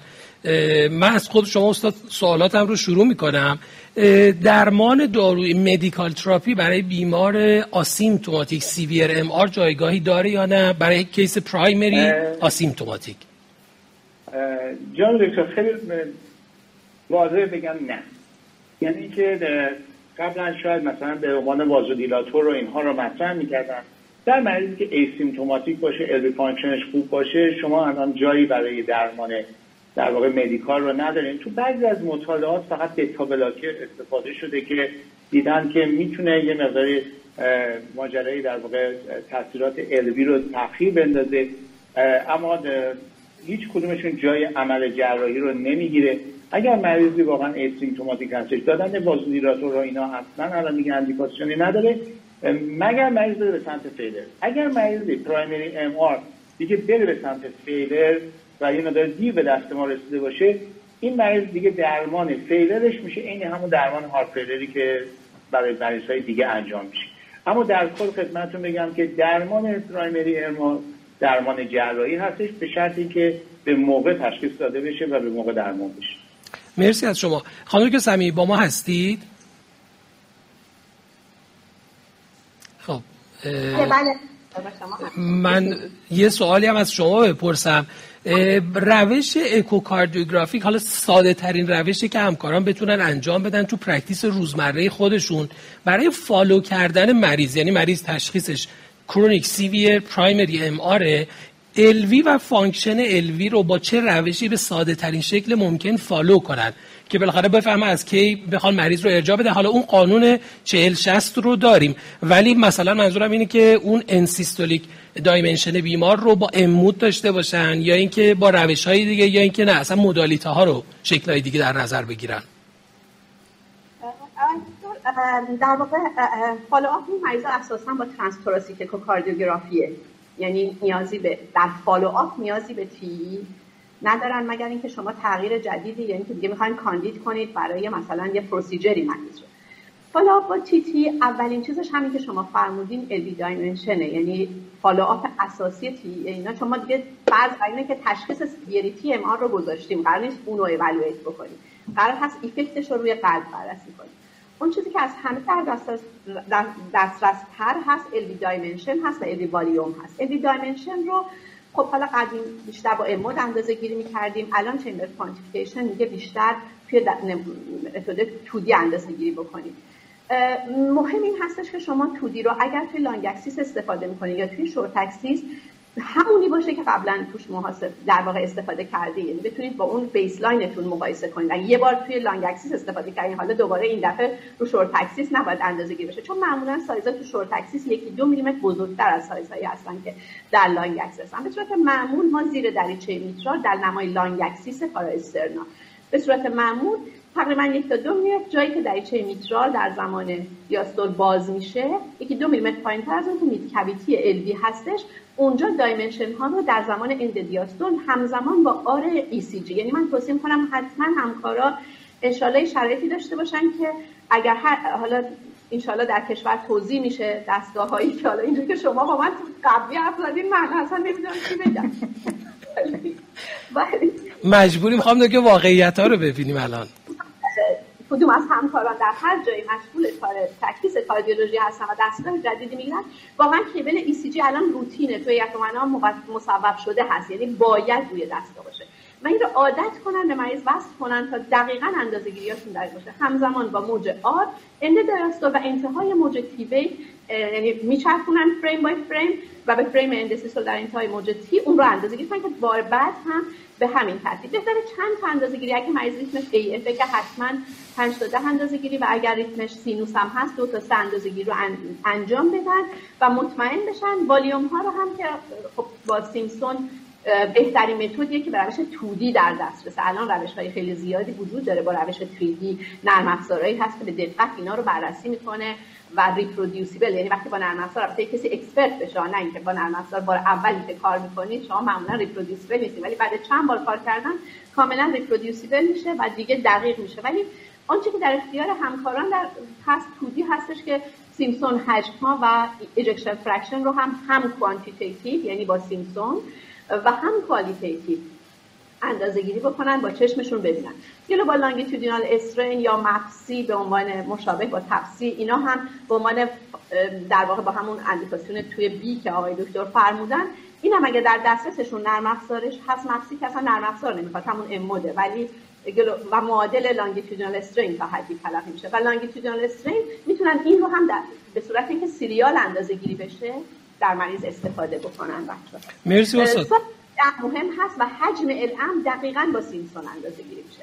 حجم LA هم امروز در بعضی از reference ها نه در guideline هایی که جناب آقای دکتر فرمودن در بعضی از reference ها میگن اگر حجم بالای 60 سانتی متر 60 سی سی per متر مربع رسید اینجا هم شما بعضی از مکاتب به این سمت که زودتر به سمت approach بریم چون دیگه مریضتون AF میشه و شما وقت بعد از اون مواجهین با یک انتیته دیگری به اسم AF در کنار و ممکنه AF ریورسیبل نباشه و ریکارنت باشه. مرسی از شما استاد. خانم که صدقه بعد فکر کنم سختترین سوال می‌خوام از شما بپرسم. نگرانی ما بعد از جراحی ام آر افت ای دلیل این افت ای چیه؟ خیلی واضحه دکتر ببینین قلب عادت کرده که وقتی که می‌خواد تخلیه بکنه خودش رو به یک حفره کم فشارتری به اسم LA تخلیه بکنه. یعنی ما وقتی که MR داریم قلب در حقیقت وقتی که می‌خواد که LV contract میشه به جایی که اون ejection ش به سمت یک aorta یی باشه که afterload بالاتری داره به یک حفره کم فشارتری با LA در حقیقت خودش رو تخلیه می‌کنه. حالا وقتی که شما عمل جراحی می‌کنین و این اتفاق رو برطرف می‌کنین حالا قلب باید در حقیقت همین قلب تنبل شده ای که در برابر خودش رو تخلیه به یک حفره کم فشار می‌کرده باز مواجه با یک aorta یی میشه که در حقیقت حفره پرفشارتری هستش. و این afterload mismatch ی که ایجاد می‌کنه به خصوص اگر که ما انتخاب case مون رو زمانی باشه که یک time delay داشته باشیم. یعنی زمانی که واقعا رفته باشیم به سمت که مریض درجاتی از LV dysfunction رو پیدا کرده باشه که الزاما این LV dysfunction LV dysfunction clinical ممکنه نباشه. ممکنه subclinical LV dysfunction داشته باشه. چون می‌دونین که ما وقتی که قلب شروع به بزرگ شدن می‌کنه sarcomere ما طولش افزایش پیدا می‌کنه.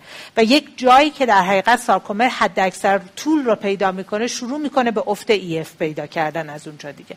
و ممکنه که ما در حقیقت مثلا هنوز افت EF نداشته باشیم. یعنی sarcomere ه تا مثلا حالا دو سوم طول خودش رسیده باشه دیگه.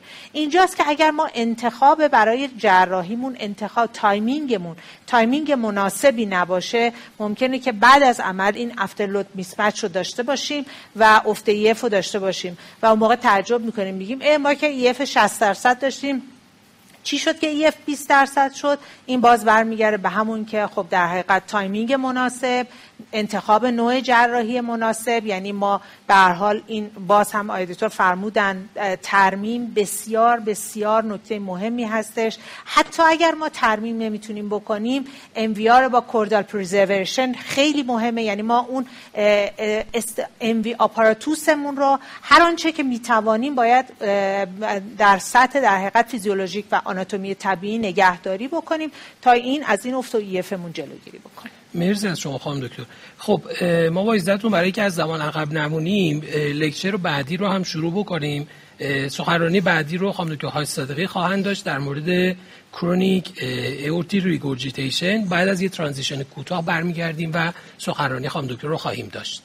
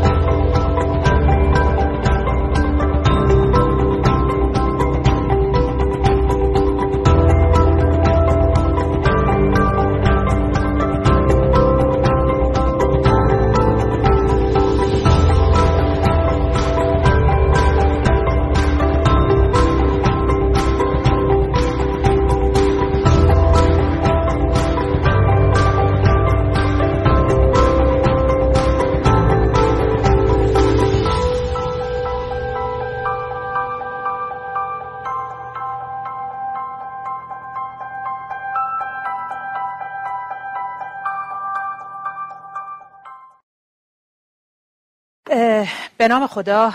عرض سلام خدمت همه همکاران گرامی که خب در این عصر جمعه در خدمتشون هستیم. امیدوارم که از صبح خسته نشده باشید. عصر آدینه همگی به خیر بنده دکتر حاج صادقی متخصص قلب و عروق اکوکاردیولوژیست هستم. مبحثی رو که در خدمتتون هستیم راجع به نارسایی دریچه آورت هستش. خب قطعا مثل بقیه موارد با یک کیس شروع می کنیم که در حقیقت case ما یه خانم 68 ساله ای هستن که برای follow up مراجعه کردن. ایشون ظاهرا از 10 سال پیش یک moderate to severe AI رو داشتن سابقه hypertension از 15 سال پیش داشتن که تحت درمان با والزارتان و بیزوپرولول بودن. BMI 27 داشتن یه فشار خون کنترل شده 135 و 76 داشتن و ظاهرا معاینه قلب و هم unremarkable بوده که به نظر من یه اشتباهی اینجا هستش. قطعا معاینه قلبش حتما diastolic blowing murmur رو داشته.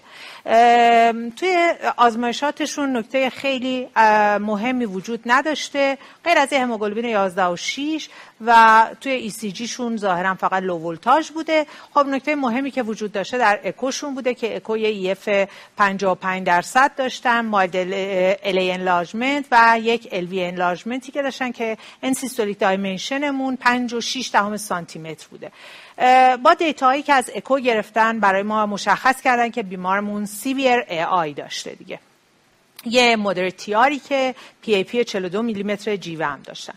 بحث ما قطعا راجع به severe chronic AI هستش management ش هست بیشتر. حالا تشخیصش هم تا حدودی که اساس در حقیقت guideline هایی که من استفاده کردم guideline ACC های 2020 هستش و ESC EACTS 2021 هستش دیگه. از این دو تا reference استفاده کردم. من مطمئنم که در حقیقت همه دوستان این guideline ها رو مطالعه کردن ولی ما می‌خوایم یک بار دیگه با هم دیگه practical point های این دو تا guideline رو با هم review بکنیم که شاید شاید بتونیم که یک بیمارمون رو در این وسط در حقیقت نجات بدیم. خب اول از همه hemodynamic AI هستش. می‌دونیم که AI یک روباهه. چرا روباهه؟ به خاطر اینکه این بی... کاملا slowly progressive هستش. و چون شروع می‌کنه بیشتر از همه volume overload ایجاد کردن و قلب رو آهسته آهسته بزرگ کردن تقریبا میشه گفتش که ما تا مراحل انتهایی معمولا خیلی علامت دار نیستیم. علیرغم اینکه ما یه درجاتی از pressure overload رو هم در AI داریم ولی بالانس بین volume overload و pressure overload مون بیشتر به سمت سمت volume overload هستش. اگر از جهت etiology بخوایم راجع صحبت بکنیم خب ما یک primary AI داریم که همون organic AI هستش که معمولا دریش leaflet دریچه آورتمون disease شدن و یک secondary یا functional AI داریم که اینجا معمولا دریچه ها نرمال هستن و آن چیزی که باعث AI شده دیلاتاسیون root آورت و اون ascending آورت ها هستش دیگه. خیلی ما با اتیولوژی کار نداریم. شاید واقعا وقتی که راجع به اتیولوژی باید صحبت بکنیم که مریض رو می‌خوایم جراحی بکنیم و بگیم که چه کاری باید براش انجام بدیم. ما اینجا بیشتر بحثمون راجع به اینه که اولا کی severe AI رو بگیم. severe AI و کی این مریض رو کاندید جراحی بکنیم دیگه. خب خوشحالم که این رو بگم به عنوان اکوکاردیولوژیست که ما تعیین شدت AI مکانیسمش و اون load همودینامیک همراهی که ما توسط سایر دریچه ها داریم همه و همه اینها بر اساس اکو باید تشخیص داده بشه دیگه.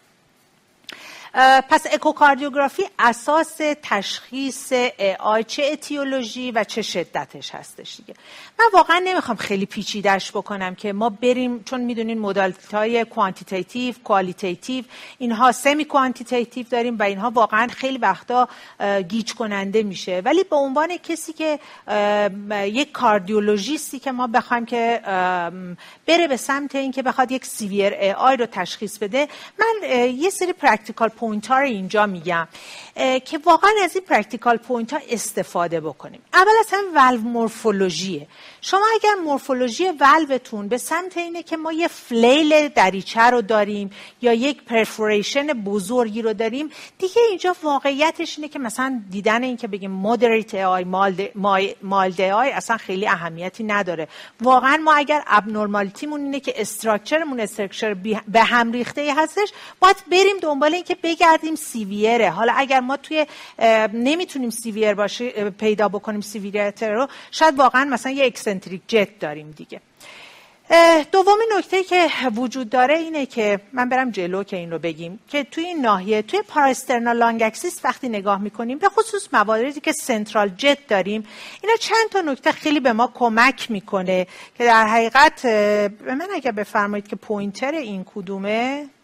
آها نداره. خیلی ممنون. مثل همون شهرستانه که فرمودین.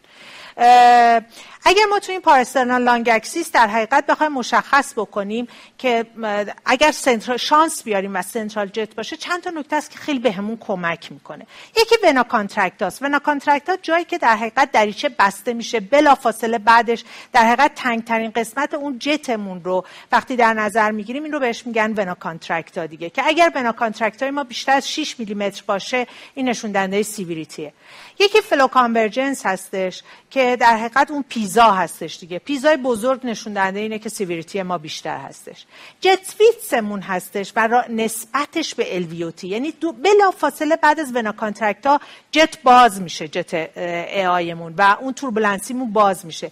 که نسبت این دوتا یعنی نسبت اون در حقیقت jet width مون در به LVOT مون اگر بیشتر از 65 درصد LVOT مون رو پر بکنه باز هم نشون دهنده AI هستش. آیا این jet length مون ارزش داره؟ قدیما وقتی که ما رزیدنت بودیم می‌گفتن بله هر هر قد که مثلا جت AI شما از papillary muscle تون به خصوص بگذره و می‌گفتن اگه jet length شما بیشتر از 10 میلیمتر باشه برین به سمت اینکه severe ه ولی واقعیتش اینه که این فقط توی جت های central هستش و توی جت های eccentric ممکنه که این jet length بهتون خیلی کمک نکنه. اگر باشه اهمیت داره ولی نبودش رد کننده severe AI نیستش دیگه. و ناحیه دیگه ای که مشخص می‌کنین اگر شما یک short axis ی بگیرین که این short axis در سطح LVOT باشه که همزمان اون turbulency AI تون هم بیفته. اگر area ی اون AI تون رو بگیرین jet area رو تقسیم بر به اون در حقیقت LVOT area تون بکنین که فرمولش میشه 785 هزارم LVOT diameter تون باشه. خیلی واضحه که اگر که این نسبت هم بیشتر از 60 درصد باشه نشون دهنده اینه که شما severe AI دارین.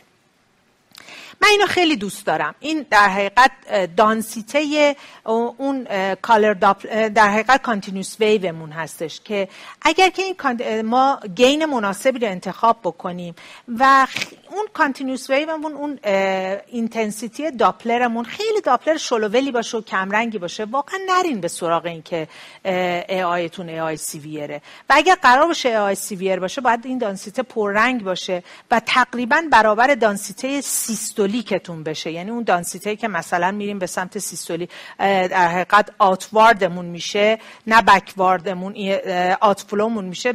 اونجا اگر دانسیته ها با هم برابر باشه نشون دهنده اینه که severe AI داریم. این در حقیقت مشخصه که ما حدود هفتا criteria رو باید مشخص بکنیم. اینکه flail هست یا نه vena contracta ی بیشتر از 6 میلی متر central jet اگه داشته باشیم width مون به بیشتر 65 درصد LVOT رو پر کرده باشه. PISA ی بزرگی داشته باشیم pressure half time توی continuous wave مون کمتر از 200 millisecond باشه که اهمیت این بیشتر توی مریضای acute AI هستش. holodiastolic flow reversal داشته باشیم تو thoracic descending aorta که این خیلی شرایط خاص خودش رو داره که کجا بگیریم و اینها. خیلی نکات ظریفیه که واقعا قطعا تو این 15 دقیقه مشخص نمیشه و LV بزرگ باشه دیگه. چهار تا criteria رو حداقل از اینا داشته باشیم. Definitely severe AI هستش. و دیگه احتیاجی نیست که مریض رو خیلی در حقیقت اذیت کنیم و refer بکنیم به مثلا یه اکوی تخصصی انجام بشه. ولی اگر واقعا از این این criteria رو پر نکرد و شک داشتیم که severe AI شاید لازم باشه که اون موقع یه echocardiologist برای ما اکو کنه و مشخص کنه که severe AI هست یا نه. guideline در حقیقت ACC AHA اومده یه تقسیم بندی کرده stage بندی کرده که A و B و C و D هستش دیگه. stage A میگه که at risk AI من خواهشم اینه که ما فکر می‌کنیم که اینا رو باید حتما توی گزارش اکومون هم اینجوری بگیم. اشکالی نداره ولی اینا گزارشات در حقیقت بیشتر فیزیولوژیکه. at risk AI یعنی مریض هایی که یه پاتولوژی تو دریچهشون دارن یا یه پاتولوژی در حقیقت تو آورتشون دارن ولی اینا هنوز AI پیدا نکردن. at risk AI هستن. B چیه؟ B اونهایی هستن که ما یه mild و moderate AI داریم. اون قدیم که می‌گفتیم mild یا moderate AI الان می‌تونیم برای اینکه یه کلک مرغابی بزنیم جایی که نمی‌دونیم بالاخره چه چی کار باید بکنیم و چی بنویسیم. بنویسیم progressive AI. ولی اگر severe AI دیگه میشه در حقیقت stage C که اگر asymptomatic C ه و اگر که symptomatic شد میشه D دیگه. و وای به حال زمان به ما که در حقیقت با این سیم برسیم به جایی که مریض symptomatic severe AI داره و هنوز براش کاری نکردیم.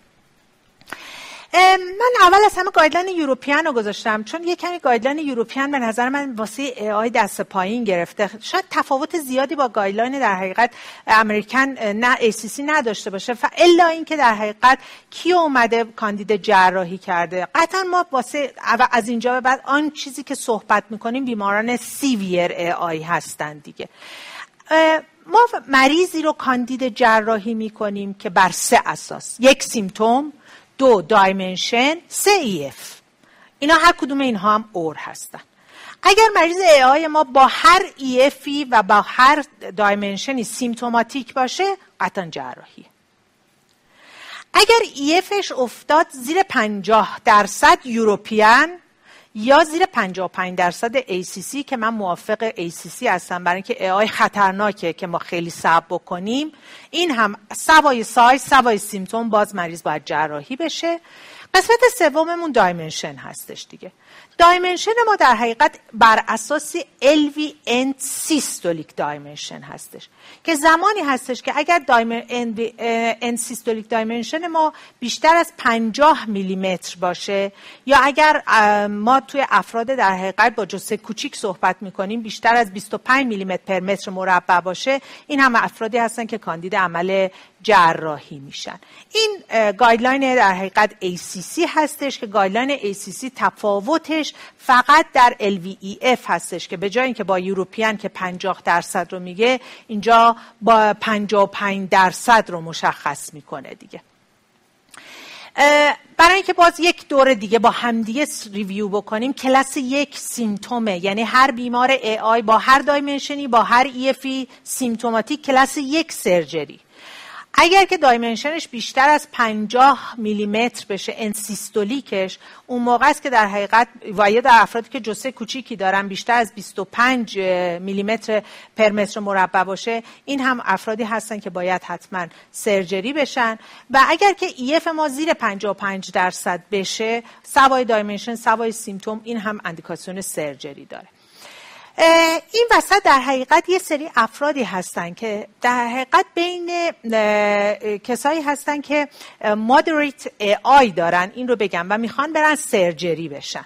یه surgery دیگه. مثلا مریض moderate AI داره و می‌خواد بره CABG بشه. اینا با کلاس دوی A باید به همزمان AVR هم بشن. ولی من خواهشم اینه که ما درسته این evidence base ه ولی ما در مملکتی هستیم که بالاخره باید یه مقدار personalized medicine رو هم در نظر بگیریم. این بسته به شرایطه. یعنی شما اگر یه فرد مسنی رو دارین میدین CABG که خیلی هم در حقیقت می‌دونین که این AI ش دریچه لطوپاری نداره. ممکنه پروگرسیو نباشه واقعا بر اساس کیس تصمیم بگیرین که ای این در حقیقت واسه هر کسی یه نسخه واحد نپیچین دیگه.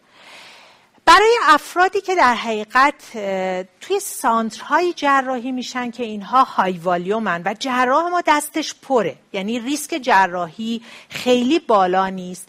اگر ما یه بیماری داشتیم که داریم وقتی که فالوش می‌کنیم می‌بینیم که ایف ما به صورت پروگرسیو داره از 55 تا 60 درصد بیاد پایین تر و اینجا LV diastolic dimension مون داره بیشتر از 65 میشه. اینم با دوی B میگن اندیکاسیون surgery داره. فقط یادمون باشه.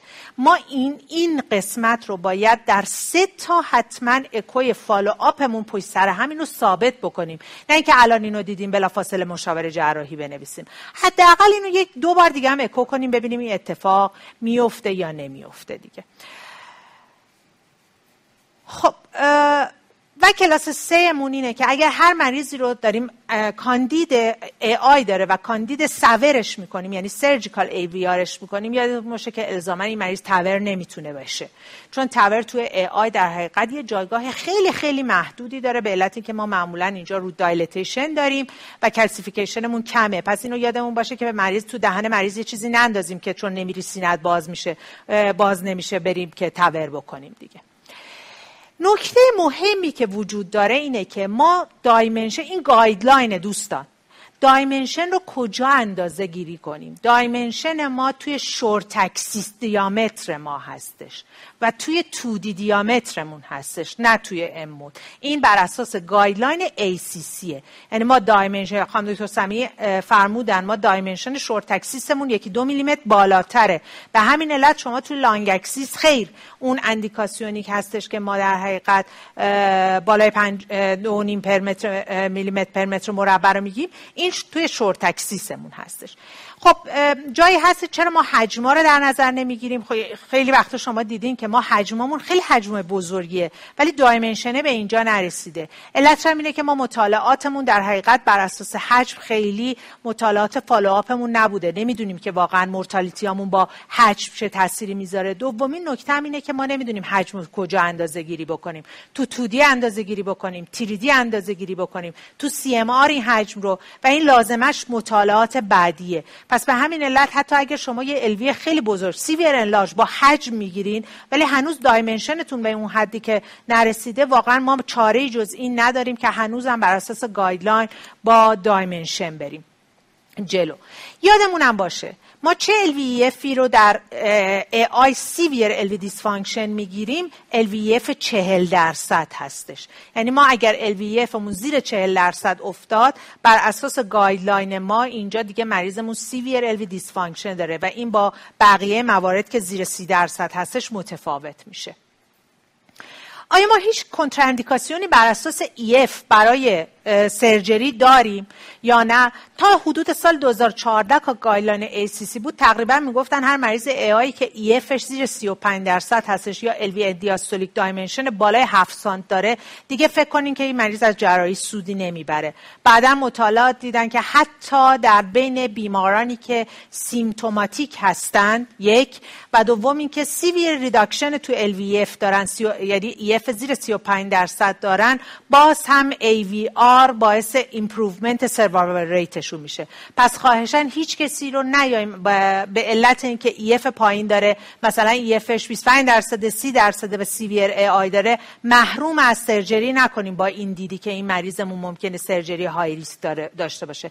درسته این بیمار high risk for surgery هستش ولی باز هم کنتراندیکاسیون واسه surgery نداره. حالا اگه ما یه مریضی رو کاندید جراحی نکردیم چیکارش بکنیم توی follow up امون؟ به امان خدا ولش نمی کنیم نمیگیم برو حالا هر وقت دلت خواست به ما بیا پیش ما بیا. حتما اولا به این مریض اهمیت follow up رو میگیم. حتما باز من تاکید می‌کنم اهمیت follow up رو برای مریض توضیح میدیم.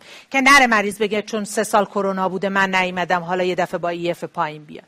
اگر بیمارمون stage B باشه یعنی mild و moderate باشه اگر mild AI داره هر سه تا پنج سال باید اکو باشه اکو بشه. و اگر moderate AI داره هر یکی دو سال.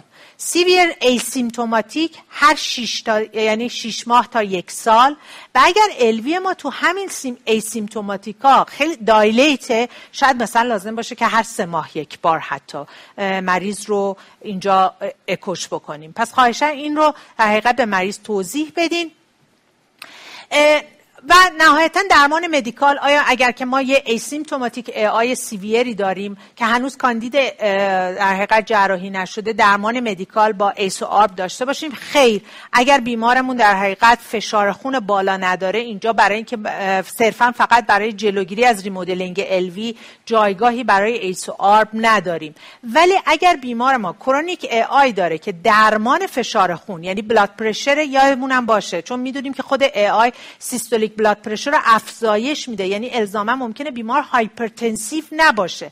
فقط به خاطر AI systolic blood pressure بالا داشته باشه. اگر systolic blood pressure بالای 140 میلیمتر جیوه‌ای داشته باشه اندیکاسیون درمان داره با ACE و ARB و اگر حتی ACE و ARB به full dose جواب نداد اون موقع می‌تونیم calcium channel blocker هم براش اضافه بکنیم. ولی اگر severe AI داشته باشیم که symptomatic باشه و بیمارمون LV dysfunction داره و به هر علتی کاندید جراحی نباشه دیگه قطعا این مریضمون باید بره درمان heart failure با ACE و ARB و در حقیقت ARNI براش انجام بشه. ببخشید من یه چهار دقیقه جلوتر رفتم ولی ممنون که در این عصر آدینه به من گوش دادید.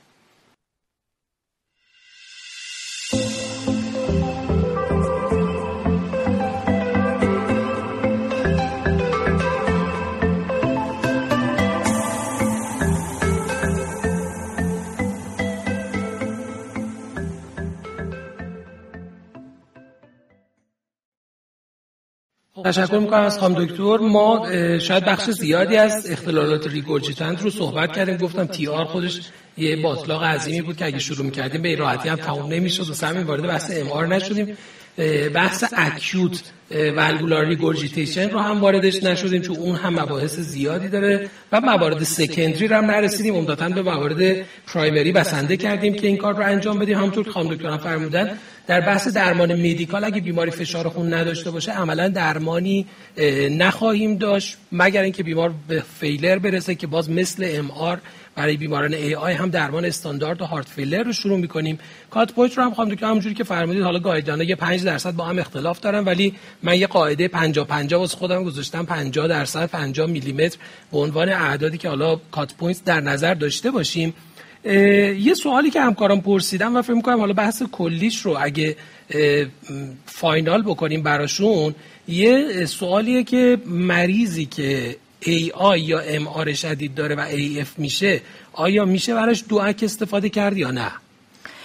خب می‌خواین این اصلا جمع‌بندی بکنیم. جمع‌بندی چون من فقط چون time هم گذشته بود در حقیقت case خود case چیز رو جنبندی نکردم که این رو هم عرض بکنم که با توجه به اینکه بیمار کیسی که از اول هم مطرح کرده بودیم سایزش بیشتر از پنجاه شده بود در بله. حقیقت دیگه اندیکاسیون ایویار داشتیم مریضمون دیگه.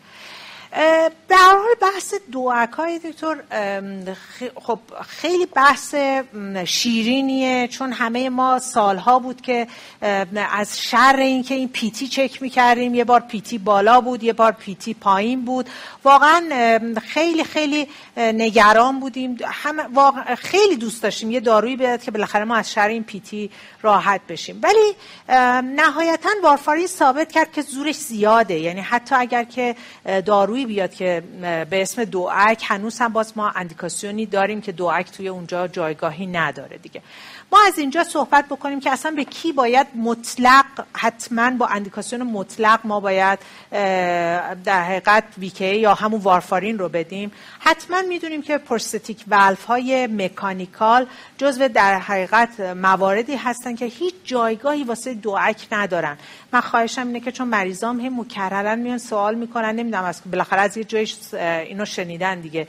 که نمیشه ما این داروهایی که پیتی چک نمی‌کنن استفاده بکنیم. توی مکانیکال پروستاتیک والو جایگاهی نداره. و یه جای دیگه هم که در حقیقت جایگاهی نداره توی مریض هایی هستن که significant در حقیقت MS دارن دیگه. تنگی دریچه میترال دارن که significant هستش که با تعریفی که guideline جدید داره زیر یکونیم هستش. اینم به خاطر remodeling LA که ایجاد می‌کنه به همین علت میگن که VKA بدن. حتی توصیه میشه که اگر که شما در حقیقت مریض رو میرین با یک دریچه بیولوژیک MVR می‌کنید که اینجا اندیکاسیون این داره که شما به مریض اگر ریتم AF داره به مریض در حقیقت DOAC بدین. ولی اگر همین مریض base ش در حقیقت یه تنگی دریچه میترال بوده و LA خیلی بزرگی دارین اینها رو هم با سوسو مثلا بعضی از guideline ها توصیه می‌کنن به جای اینکه DOAC بدین با اینکه می‌تونیم DOAC بدیم بهتر اینها رو از وارفارین استفاده بکنیم. پس به همین علته که اگر ما سایر در حقیقت بیماری های روماتیسمی حالا در حقیقت regurgitant یا stenosis. غیر از تنگی دریچه میترال رو داشته باشیم. که ریتم AF داشته باشن. یا حتی اگر بیمار در حقیقت بیولوژیکی دریچه بیولوژیکی داشته باشه که از سه ماهش گذشته باشه.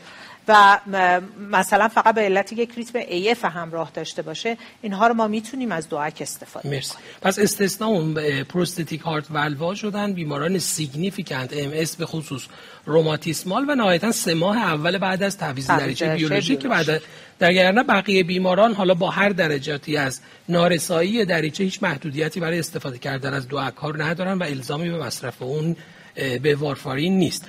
خانم دکتر سمیعی یکی از سوالات مهم باز همچنان در مورد پروفیلاکسی اندوکاردیت برای بیماری که حالا دو تا case ی که امروز داشتیم severe MR و severe AI من فقط یه چیز رو اضافه کنم به صحبت خانم دکتر هاشتادر اگه اجازه بفرمایید. اون محاسبه چزوسکه یعنی توی مثلا مریض AI که AF میشه باز چزوسک یعنی واقعا ممکنه بسته به چزوسکش حتی نیاز به anticoagulation از موارد.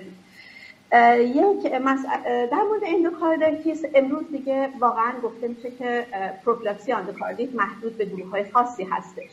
و در واقع isolated valvular heart disease مثل همین دو case ی که اینجا مطرح شد نیازی مثل یک مریض که MVP و MR داره یا مریض که bicuspid aortic valve داره و AI داره نیازی به پروفیلاکسی اندوکاردیت نداره برای حال کارهای اقداماتی که procedure هایی که قرار براش انجام بشه. فقط محدود میشه به بیمارانی که یک دریچه در واقع prosthetic valve دارن در داخل بدنشون یا کسایی که سابقه یک endocarditis ی که در واقع درمان شده کسایی که cyanotic heart disease دارن یعنی بیماری هایی که یک shunt و mixing درش وجود داره که احتمال paradoxical emboli براشون وجود داره.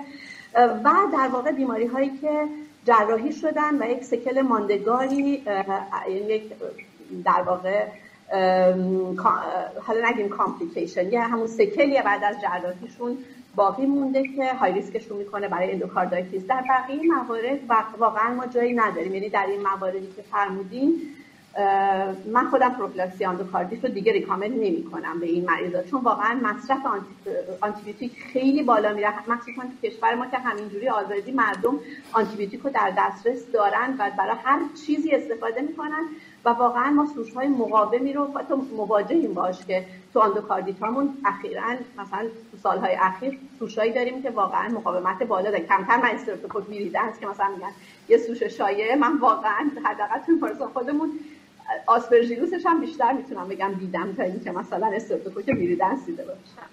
اینه که واقعا پرهیز کنیم از این آنتی‌بیوتیک اضافه دادن.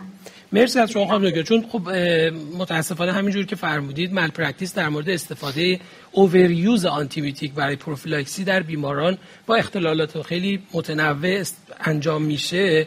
به خاطر همین زحمت دادیم. شما review ی کنید که همکاران در جریان باشن. خیلی indication های محدودتری به نسبت گذشته داریم. من ببخشید به خاطر cost benefit ش که یعنی هیچ effect ی نداشته تو پروفیلاکسی.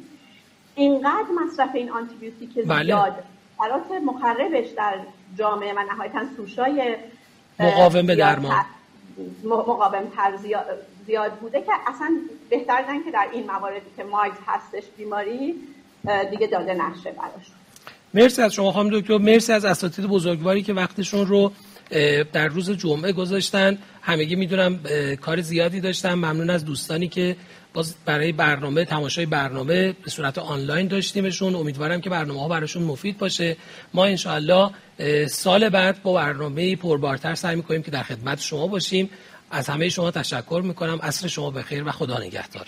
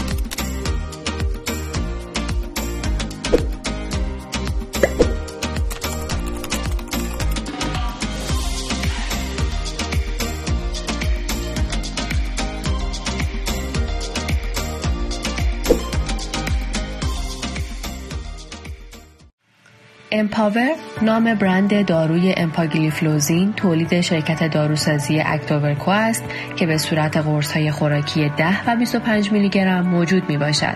این دارو یک مهار کننده transporter sodium glucose نوع دو بوده که در درمان دیابت تیپ دو و معمولا در ترکیب با سایر antidiabetic ها به کار می رود.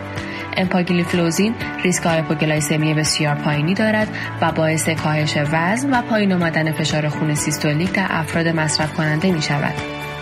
این مولکول همچنین برخلاف سایر هم خانواده های خود ریسک شکستگی ها را بالا نمی‌برد و می تواند امید به زندگی را 12 تا 15 درصد در افراد مصرف کننده افزایش دهد.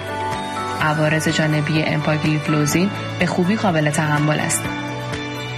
امپاگلیفلوزین اثرات مثبت ثابت شده ای را بر سیستم قلبی عروقی از خود نشان داده است. از جمله عدم افزایش ریسک سکته قلبی و مغزی 38 درصد کاهش ریسک مرگ ناشی از مشکلات قلبی عروقی 35 درصد کاهش ریسک بستری شدن بیماران مبتلا به نارسایی قلبی 32 درصد کاهش مرگ و میر ناشی از هر علتی.